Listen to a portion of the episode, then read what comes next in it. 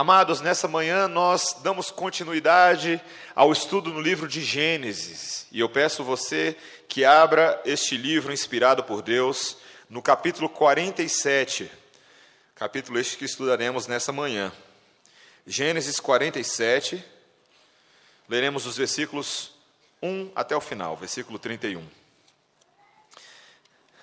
À medida que fomos lendo, preste atenção, este livro tem nos inspirado a sermos mais fiéis a Cristo, porque Ele é fiel a nós, por meio da sua revelação e por meio do projeto maravilhoso de Deus. E por isso nós precisamos ler com fé, ler com atenção, para capturarmos a vontade de Deus para a vida do seu povo. Gênesis quarenta e sete, versículos um a trinta e um, assim diz a palavra de Deus. Então veio José e disse a Faraó: meu pai e meus irmãos, com os seus rebanhos e o seu gado, com tudo o que tem, chegaram da terra de Canaã, e eis que estão na terra de Gósen. E tomou cinco dos seus irmãos e os apresentou a Faraó. Então perguntou Faraó aos irmãos de José: qual é o vosso trabalho?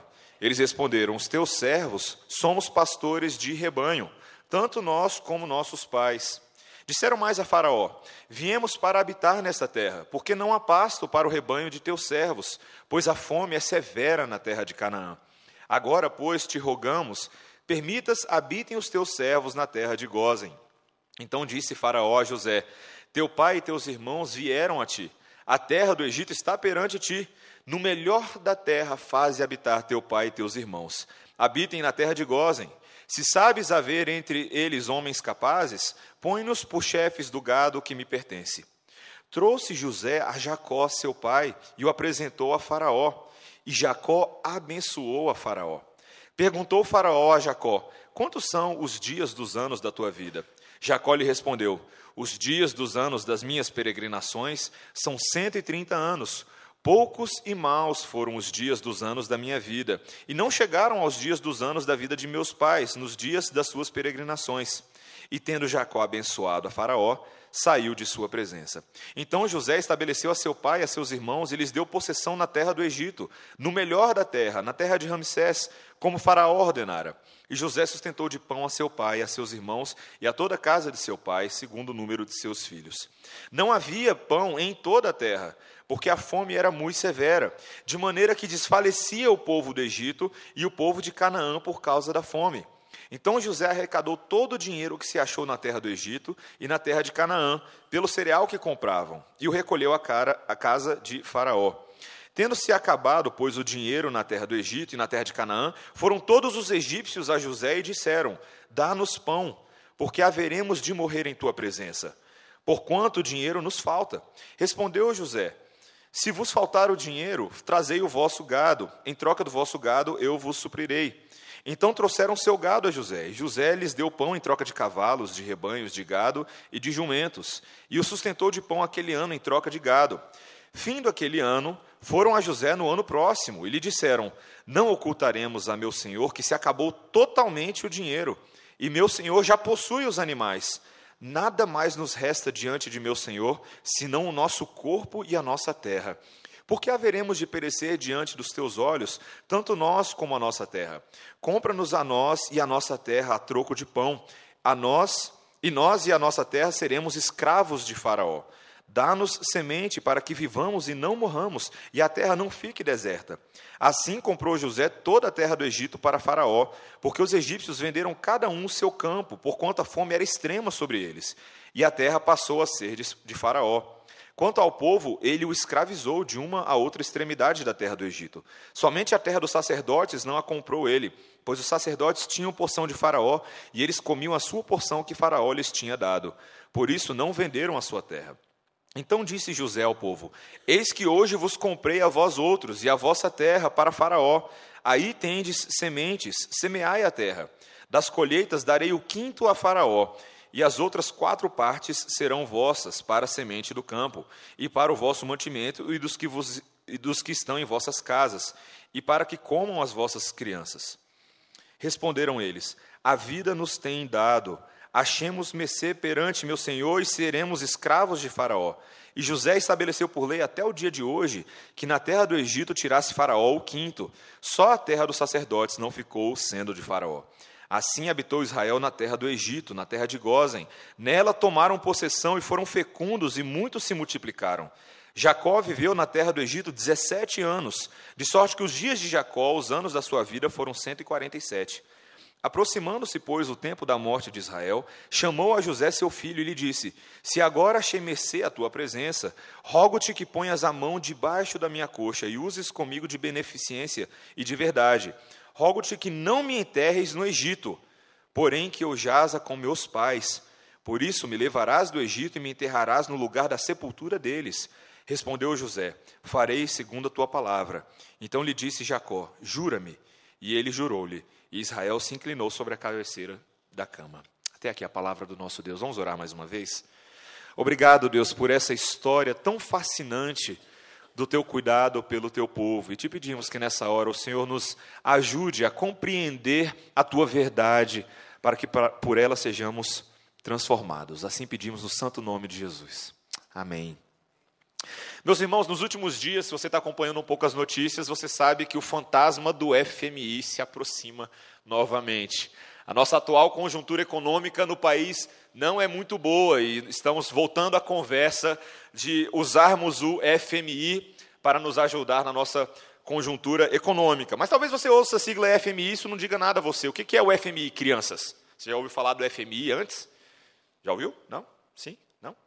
O F M I é o Fundo Monetário Internacional. É uma organização internacional que tem o objetivo de regular o mercado financeiro global. Então, eles ficam monitorando os países para saber quais são os países que estão indo bem financeiramente, quais são os países que estão indo mal. E, geralmente, os países que estão indo mal, eles pedem ajuda ao F M I, certo? Aparentemente, muitas pessoas veem o F M I como uma grande bênção, né? Uma grande galinha dos ovos de ouro. O F M I vai resolver o problema dos países em crise, mas a gente sabe que não é bem assim, né?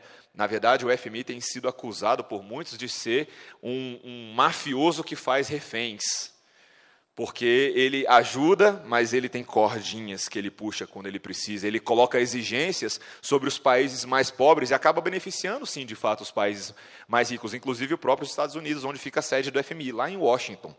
Então, o F M I é uma ilusão, porque muitos países correm até ele com a esperança de que o F M I vai resolver os seus problemas. Mas a ajuda pontual do F M I é incapaz de resolver, talvez, a maioria dos problemas financeiros dos países.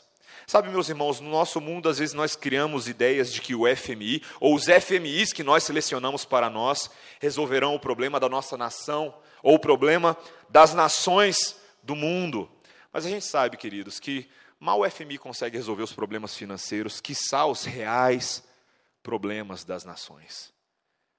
Fome, miséria, violência, e acima de todos eles, e a raiz de todos eles, o problema espiritual. O F M I não pode necessariamente oferecer o evangelho às nações. Sabe, irmãos, esse texto que nós lemos hoje fala de um Deus que de fato supre o problema das nações. Nós veremos hoje que Deus, ele age com graça em favor de todos os homens, para que seu povo seja sustentado, o mundo seja abençoado e as promessas de Deus sejam cumpridas. Nós veremos hoje a identidade de um Deus que difere dos salvadores desse mundo, que age com uma graça e com um sustento que é diferenciado, é único e vai muito além das expectativas dos homens. Veja comigo a partir do versículo um, o que nós lemos. Eu vou dividir esse texto de hoje em três pontos para facilitar a nossa compreensão.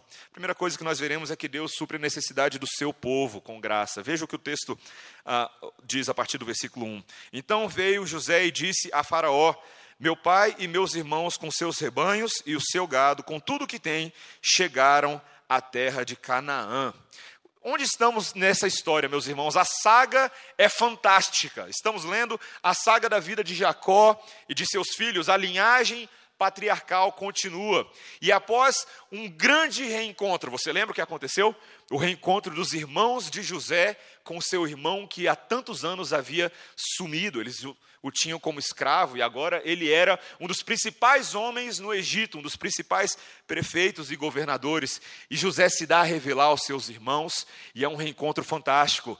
E era um, um reencontro que ainda aguardava o próprio reencontro com Jacó, O pai que achava que o filho estava morto.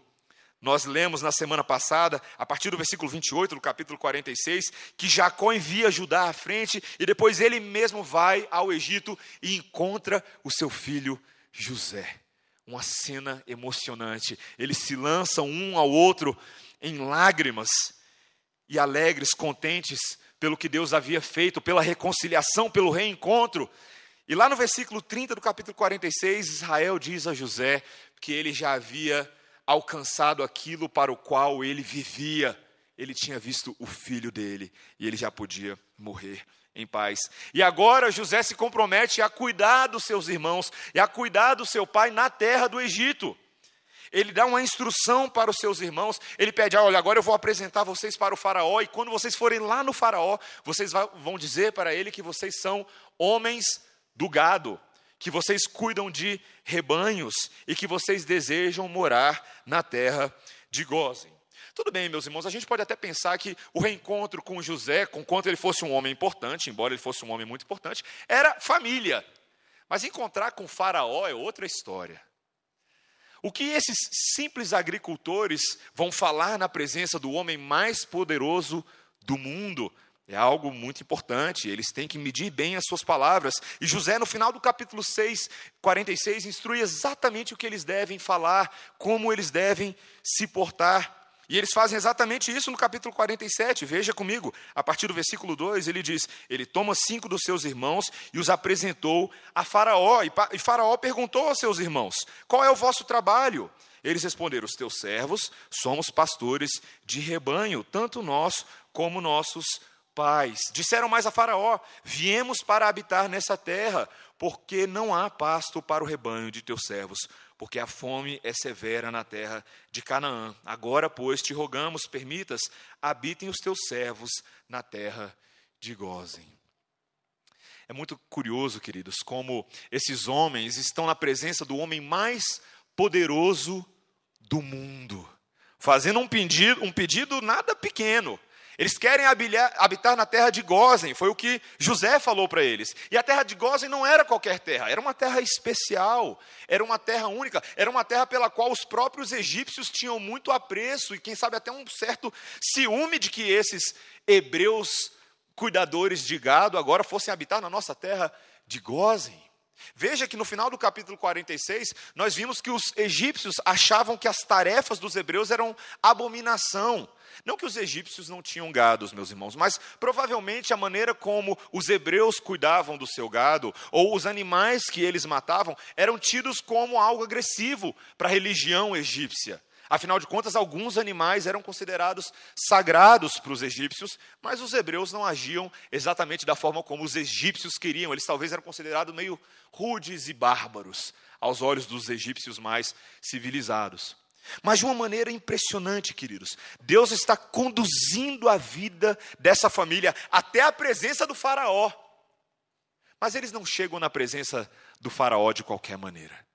Eles chegam sob os cuidados de José. José, o irmão traído. José, o irmão abandonado.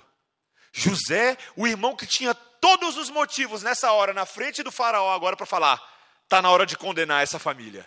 Está na hora de eles pagarem o preço por tudo que eles fizeram. E você, faraó, você tem o poder nas mãos para condená-los. Tem poder para fazer muito mais do que eu, José, posso fazer. José não age dessa maneira. José age como advogado dos pobres pedintes hebreus. Meus irmãos, você consegue perceber ao longo da história de José, e nós temos estudado há tantos domingos, como ele representa Cristo na vida dos seus irmãos? Você já parou para pensar que José age exatamente da maneira como Cristo age em meu favor e em seu favor todos os dias da nossa vida? O livro de Hebreus, que nós vamos estudar após terminarmos a série em Jonas, diz para nós que Cristo é o nosso sacerdote, o nosso sumo sacerdote, aquele que vai diante do Pai e intercede em nosso favor, para que não recebamos a justa condenação que nós merecemos, mas que tenhamos a graça de receber o próprio sacrifício de Cristo em nosso favor. Ele intercede por nós diante do Pai, É a ele a quem nós recorremos, o nosso representante, o nosso sumo sacerdote. E José tipifica essa linda imagem de agricultores que não mereciam nada, mas agora são abençoados com o melhor da terra, por causa do favor do faraó com relação a José. O texto diz, a partir do versículo seis, a terra do Egito está perante ti, é o que faraó fala para José, no melhor da terra faze habitar teu pai e teus irmãos, habitem na terra de Gósen. Se sabes haver entre eles homens capazes, põe-nos por chefes do gado que me pertence. Não só ele dá a terra, mas ele fala, se na sua família existem homens competentes, põe eles para cuidar do meu gado. Quanta confiança esse faraó tem em José. Quanto favor e quanta graça ele demonstra a essa família por causa de José. Meus irmãos, quando nós paramos para pensar simbolicamente, tipologicamente, o que isso representa na nossa vida, nós percebemos o cuidado especial de Deus, a graça especial de Deus pelo seu povo, por causa do nosso José, por causa do nosso representante. É por causa de Jesus, meus irmãos, que essa graça especial de Deus nos alcança. É por causa do homem sem pecado, é por causa daquele que foi traído, é por causa daquele que sofreu sem precisar, que nós temos livre acesso ao trono de graça de Deus para encontrarmos socorro na ocasião oportuna. E o reverendo Emílio falou para nós na semana passada, Deus cuida do seu povo de maneira especial. Deus demonstra cuidado pelo seu próprio povo de uma forma como ele não demonstra pelo resto do mundo. Sabe, irmãos, infelizmente, por causa da, da teologia da prosperidade, que tanto permeia muitos dos nossos púlpitos no nosso país, nos nossos dias, nós temos dificuldade de pensar sobre esse assunto. Inclusive, a gente tem um pouco de medo de falar sobre esse assunto. O que a teologia da prosperidade diz é o seguinte: Deus vive para te abençoar. A sua felicidade, o seu prazer, a sua alegria estão no centro da vontade de Deus. Logo, o propósito de Deus para a sua vida é a sua alegria, é a sua felicidade. Se resume a isso. Isso é uma distorção do Evangelho, meus irmãos. Você não existe para que Deus viva em função de você.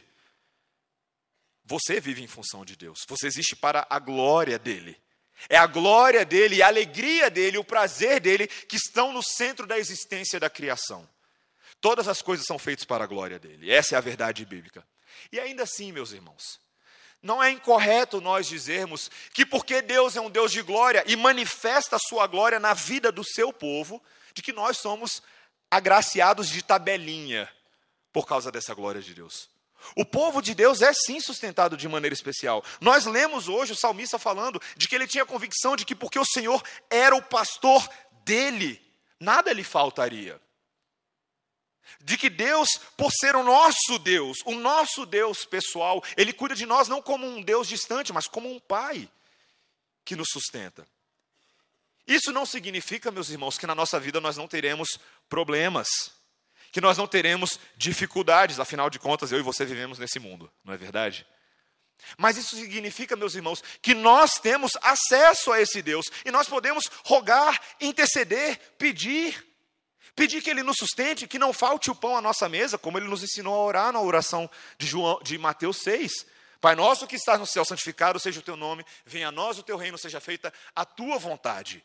O pão nosso de cada dia nos dai hoje.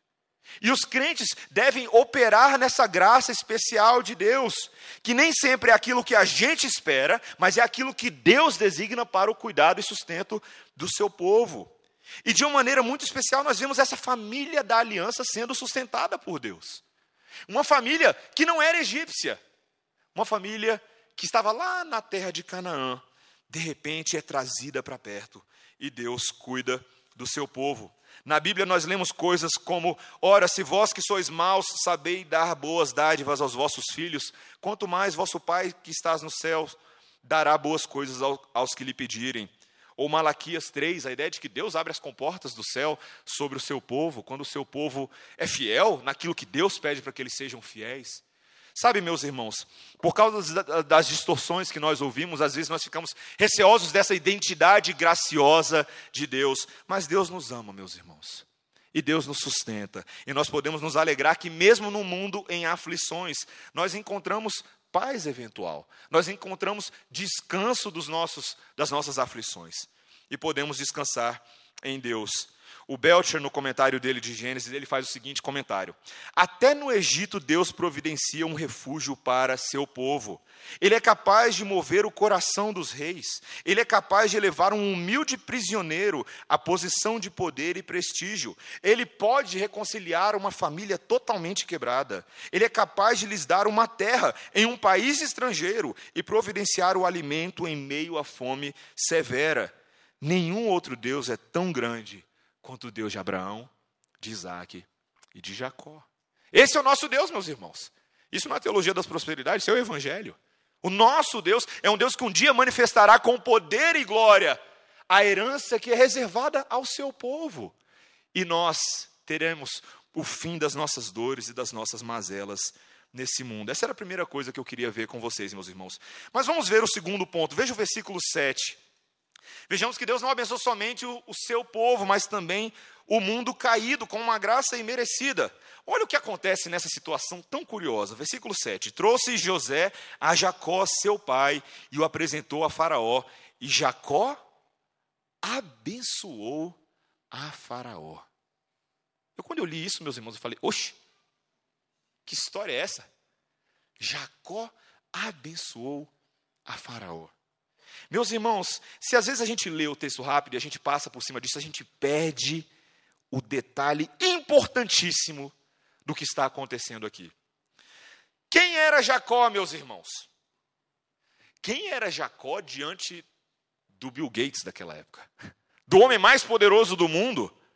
Do homem que achava ter em suas mãos o poder sobre a vida e sobre a morte? Quem é Jacó? Sabe, meus irmãos, a ideia de abençoar no mundo antigo era uma ideia muito importante.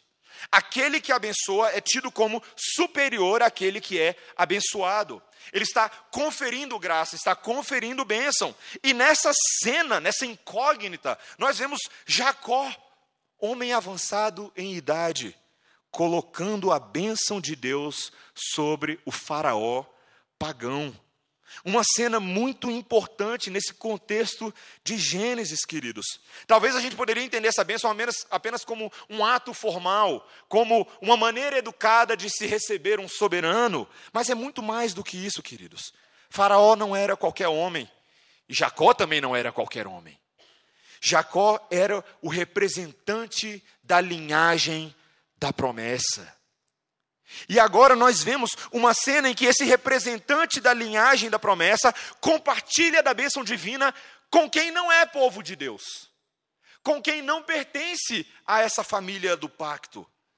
Nós vemos agora Jacó transmitindo e abençoando o mundo pagão com a bênção que ele possuía em Deus. É interessante como essa conversa se desenvolve. Veja o que Faraó pergunta para Jacó no versículo oito, ele diz, quantos são os dias dos anos da sua vida? A pergunta de Faraó podia ser motivada pela crença de que os homens mais velhos, talvez os egípcios pensassem assim, eram mais favorecidos com o favor dos deuses. Mas a resposta de Jacó é, é fantástica, queridos. Preste atenção no que ele diz. Ele diz, poucos e maus têm sido os anos da minha vida. Veja que Jacó, em breves palavras, resume a sua vida sofrida. O fato de que ele nasceu no ventre ali da sua mãe, já em competição com seu irmão, que ele enganou o seu irmão, que ele foi enganado por Labão, que ele teve que gastar vários anos para se casar com a mulher que queria, que os seus filhos Simeão e Levi são assassinos em massa e responsáveis por um grande genocídio, que os seus filhos o decepcionaram com relação a José. Meus irmãos, a vida de Jacó não foi uma vida fácil. E os seus dias, aos olhos dele, foram maus, sofridos. Ele também diz que ele tinha apenas cento e trinta anos de idade. Abraão tinha vivido cento e setenta e cinco, Jacó tinha vivido cento e oitenta anos. Ele ainda não tinha vivido tantos anos quanto os outros patriarcas, mas mesmo sendo mais novo, já tinha sofrido provavelmente mais do que os dois juntos. A vida de Jacó, meus irmãos, era uma vida de dor, mas nem por isso era uma vida sem a bênção de Deus. Veja que Jacó continua abençoando esse faraó no versículo dez. E sai da sua presença deixando a bênção de Deus que o acompanhou durante toda a sua vida. E ele repartilha daquilo que Deus havia feito por ele todos esses anos com o homem mais poderoso do mundo. Esse trecho encerra no versículo doze, dizendo que por causa disso José sustentou a casa de seu pai e os seus irmãos, segundo o número de seus filhos, tendo a bênção do faraó para prosseguir. Sabe, meus irmãos, é a partir desse evento, é a partir desse compartilhamento de bênção, que eu e você temos que entender o que acontece nos próximos versículos. A saga dos anos vindouros, a saga da fome.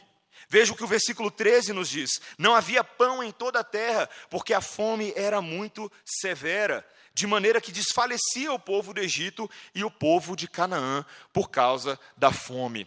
Você já passou um dia inteiro com fome? Já? Alguém aqui já passou o dia inteiro com fome? Já? É ruim, né? Depois de um tempo você não sente mais fome.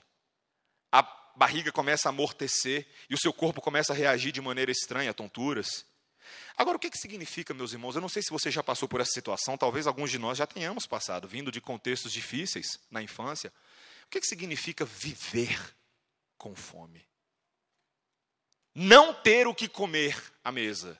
Isso me faz lembrar histórias de tantos missionários e, e providências miraculosas de Deus em certas situações. Mas eu nunca tive que passar por isso.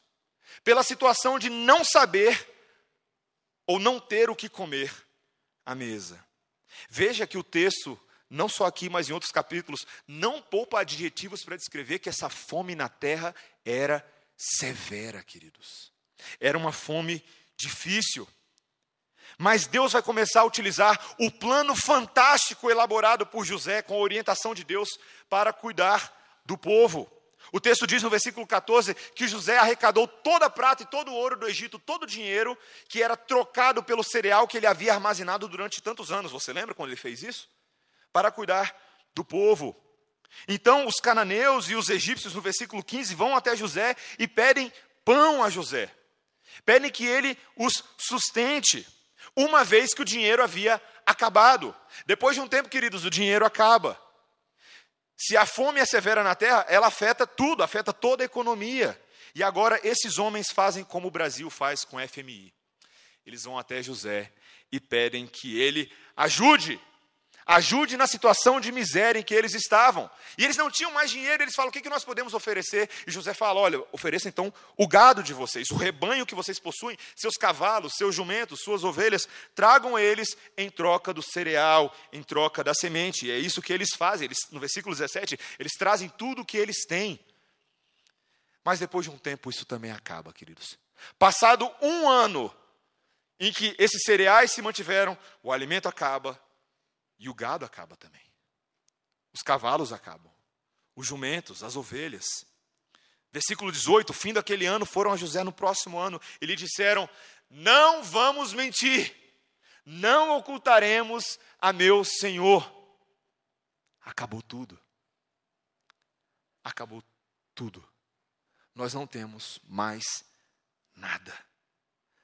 O texto diz, e a expressão no hebraico, acabou totalmente o dinheiro.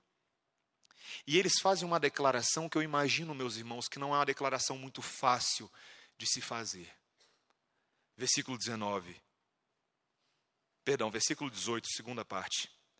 Nada mais nos resta diante de meu Senhor, senão o nosso corpo e a nossa terra. O ponto de humilhação e de falta e de ausência e depravação é tão grande, queridos, que só lhes resta o corpo e a terra em que eles moram. Eles não têm mais nada a oferecer. E as palavras do versículo dezenove é, vamos morrer? O Senhor vai permitir que nós morramos, porque não há mais nada que nós possamos fazer. E eles oferecem para José algo incrível. Compra-nos a nós e a nossa terra a troco de pão. E nós e a nossa terra seremos escravos de Faraó. A que ponto você chega na sua vida para se oferecer como escravo por causa de alguma coisa? Essa semana eu estava lendo um pouco sobre a questão do, do tráfico de meninas na Europa para serviços de ordem sexual. E muitas famílias na Bélgica, que se submetem a isso na Holanda, em tantos outros países, na cabeça deles, eles justificam as suas ações, porque se eles não fizerem isso, eles vão morrer. Se eles não trocarem suas filhas por comida, ou por algum tipo de sustento, eles vão morrer. Meus irmãos, a hora da fome e a hora da falta leva as pessoas a proporem coisas terríveis. Depois você lê o livro de Lamentações na, na Bíblia, mas lê em câmera lenta, porque é difícil de ler. Quando o povo se viu sem comida, canibalismo foi a solução. Difícil, meus irmãos. O quadro era difícil. Mas, ao mesmo tempo, essa saga da fome não é uma saga na qual Deus está ausente. Deus está presente. Está presente por meio do homem que ele tirou da prisão e colocou no cuidado de todas as coisas. E é a esse homem que eles vão se oferecer como escravos.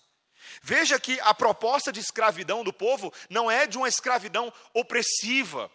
Há uma coisa que precisa ser explicada aqui. Esse tipo de escravidão egípcia que nós estamos vendo aqui era diferente daquela escravidão que nós vemos, por exemplo, no Egito, muitos anos depois. Essa era uma escravidão de povos livres que se tornavam escravos por causa de uma dívida.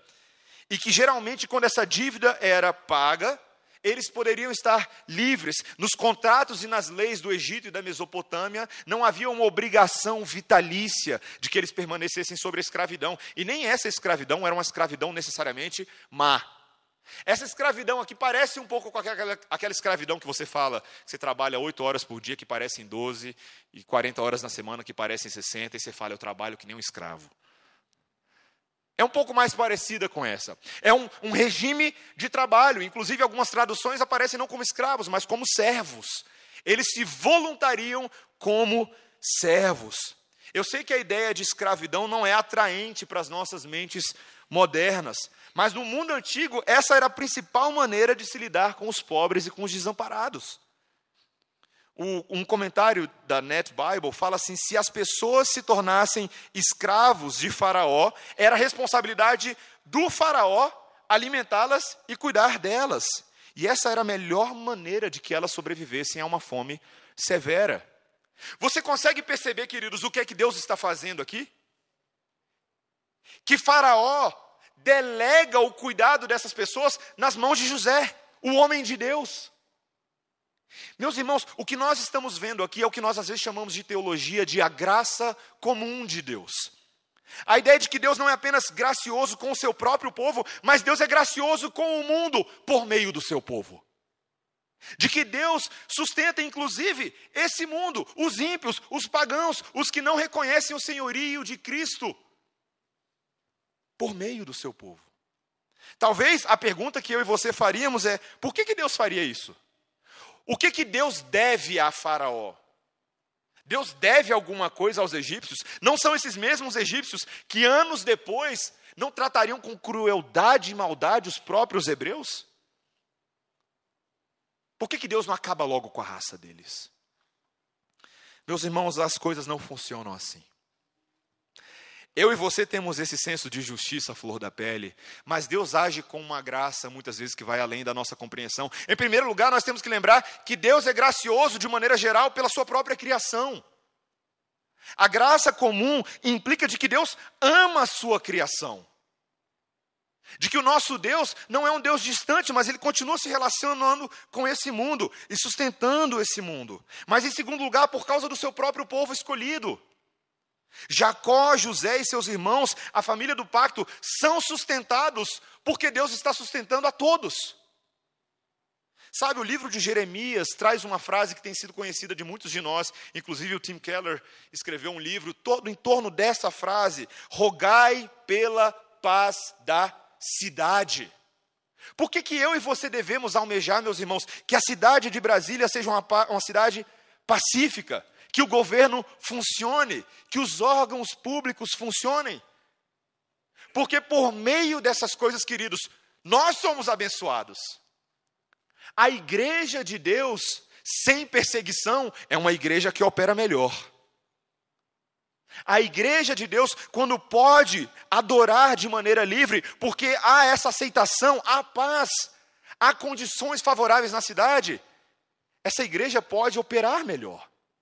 Nós somos beneficiados também com a graça de Deus comum sobre o mundo. E nós devemos rogar pela nossa cidade.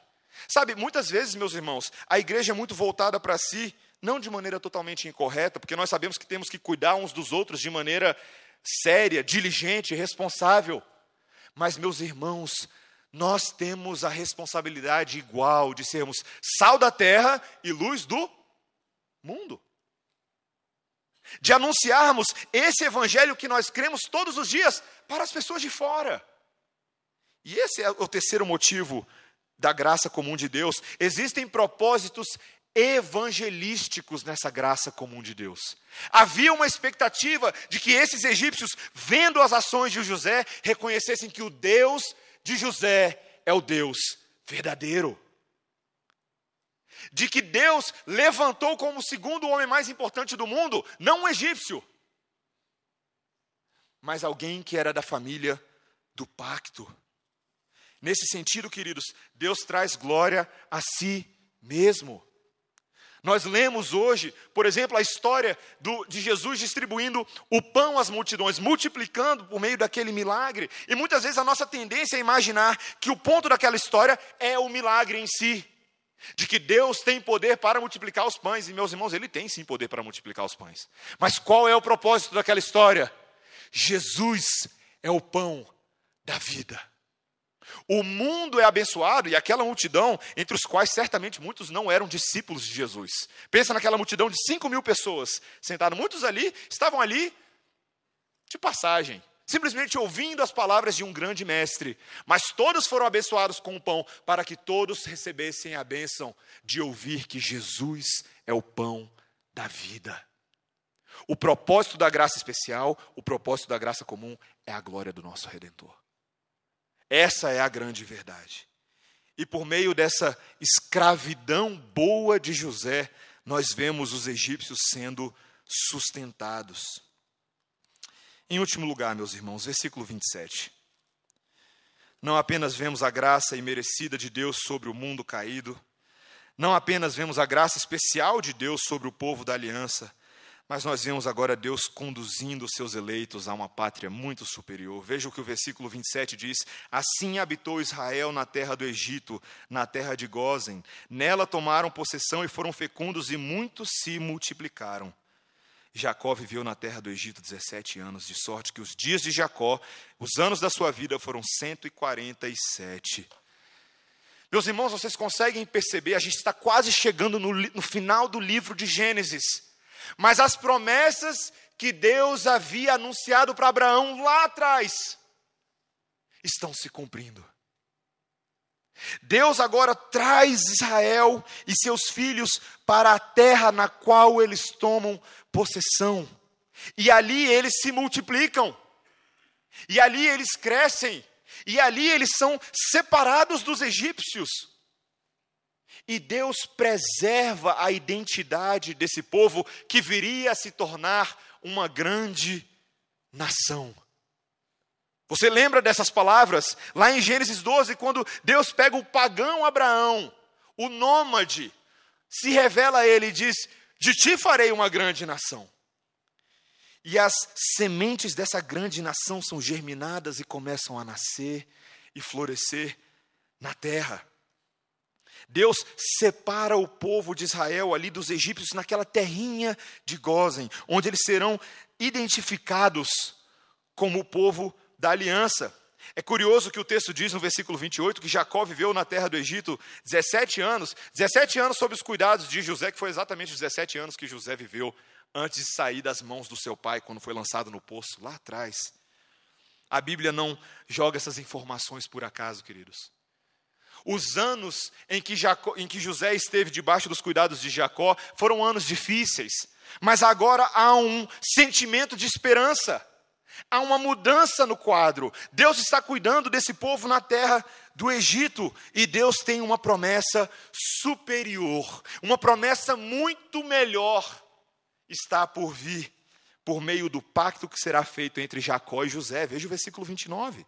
Aproximando-se, pois, o tempo da morte de Israel, chamou a José, seu filho, e lhe disse: se agora achei mercê à tua presença, rogo-te que ponhas a mão debaixo da minha coxa e uses comigo de beneficência e de verdade. Rogo-te que me não enterres no Egito, porém que eu jaza com meus pais. Por que que Jacó pediu isso para José? Por que que ele pediu para José para tirar ele da terra que parecia ser tão boa? Espera aí, a terra do Egito não está bom demais para ser verdade? Talvez eu e você, se tivéssemos nas circunstâncias de Jacó e de sua família, a gente não queria ir embora. Estava tudo muito bom. O sustento estava vindo. Não só eles tinham a comida, o alimento, a provisão, a casa, mas eles tinham intimidade com o segundo homem mais poderoso do Egito.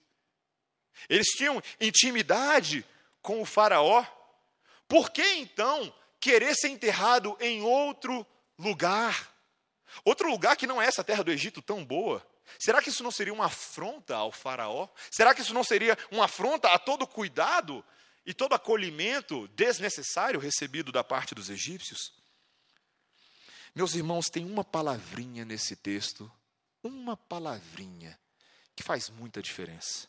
Lá atrás, no versículo nove, volta aí. Volta no versículo nove. Eu passei isso de propósito, para deixar para o final que é mais legal. Versículo nove.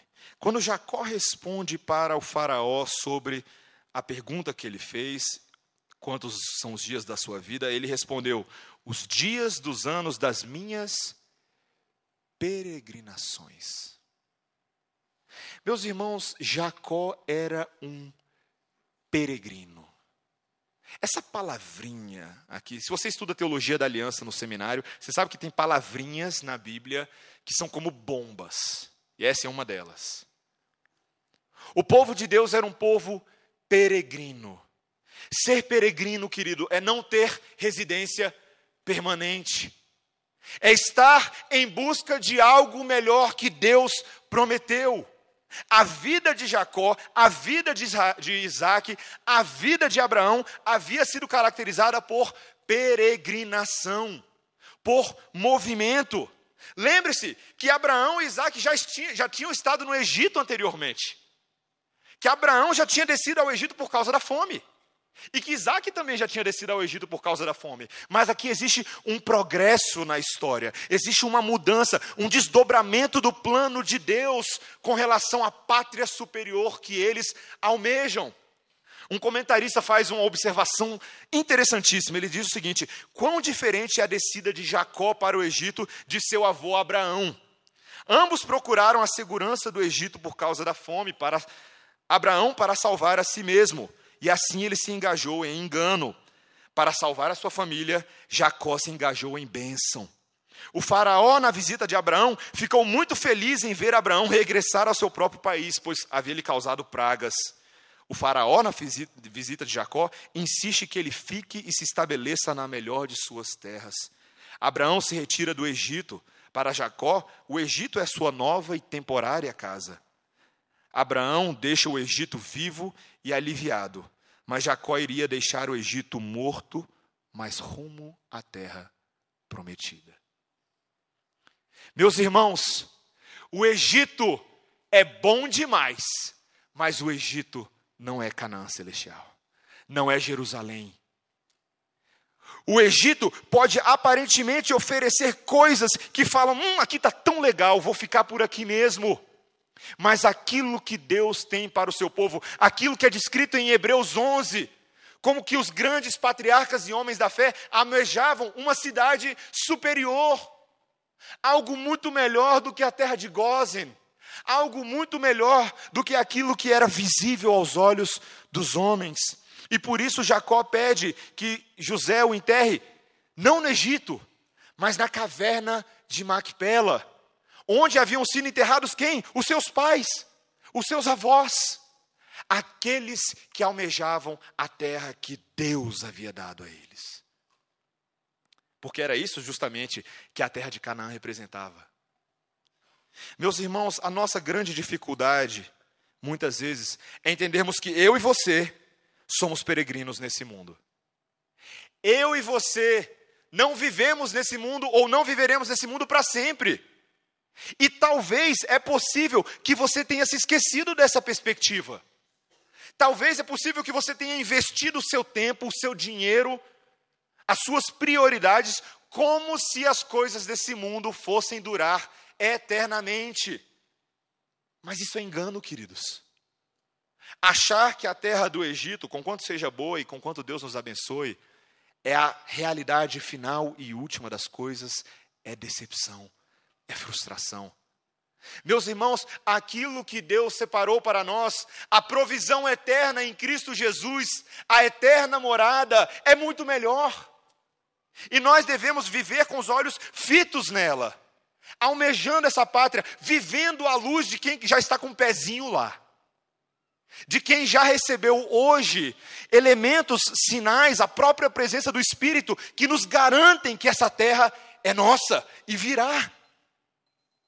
Nós não somos moradores desse mundo para sempre. Paulo entendia isso.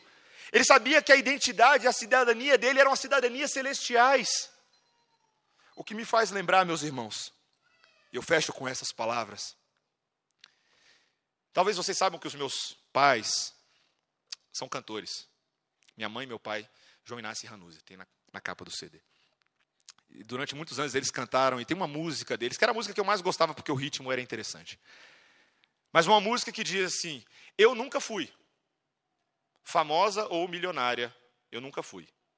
Famosa ou milionária, mas eu sei que eu sou uma cidadã dos céus. Os meus pais cantam isso para mim desde que eu sou moleque. Eu ouço isso há muitos anos. E a música era legal e divertida, mas a verdade eterna é profunda. Talvez eu e você, às vezes, nos enganemos e queremos ser milionários e cidadãos, cidadãos desse mundo, sendo reconhecidos pelas pessoas desse mundo. Mas não, meus irmãos, nossa cidadania, meu R G da cruz do Calvário é outro. O sangue derramado me conferiu nova identidade e eu, per- eu pertenço a uma outra era, uma era superior. E a cidade de Brasília, ainda que boa demais, vai me ver ir embora um dia para viver eternamente com meu rei. Se essa for a nossa motivação, se esse for o, norte, o nosso norte, se esse for o nosso guia, meus irmãos, as fomes desse mundo, as misérias desse mundo serão suportadas. Se você compreender que um dia você estará na presença do pão da vida, ceando com o Cordeiro, no dia do casamento, você viverá nesse mundo tendo a certeza absoluta de que a maneira como ele sustenta você hoje é apenas uma sombra da provisão eterna. Apenas uma sombra bem pequenininha daquilo que nós teremos. Nós podemos ter alegria e esperança em Deus. Nós podemos ter alegria e esperança na nossa provisão eterna. Oremos. Obrigado, Senhor, pela Tua palavra. Nós te agradecemos, Deus, porque o Senhor revela a nós o Teu plano, um plano de salvação em que as nações serão supridas no Cordeiro Santo de Deus, em que pessoas de todas as tribos, povos e raças receberão das Tuas próprias mãos a provisão final, a esperança concreta, a cidade superior. Nós te agradecemos, Deus, porque nós podemos dizer com Jacó que sim, nossas peregrinações são poucas e más. Os anos da nossa vida são difíceis e as aflições muito grandes. Mas nós descansamos na esperança e na promessa daquele que veio e retornará. Te pedimos que o Senhor nos abençoe em Cristo Jesus. Amém.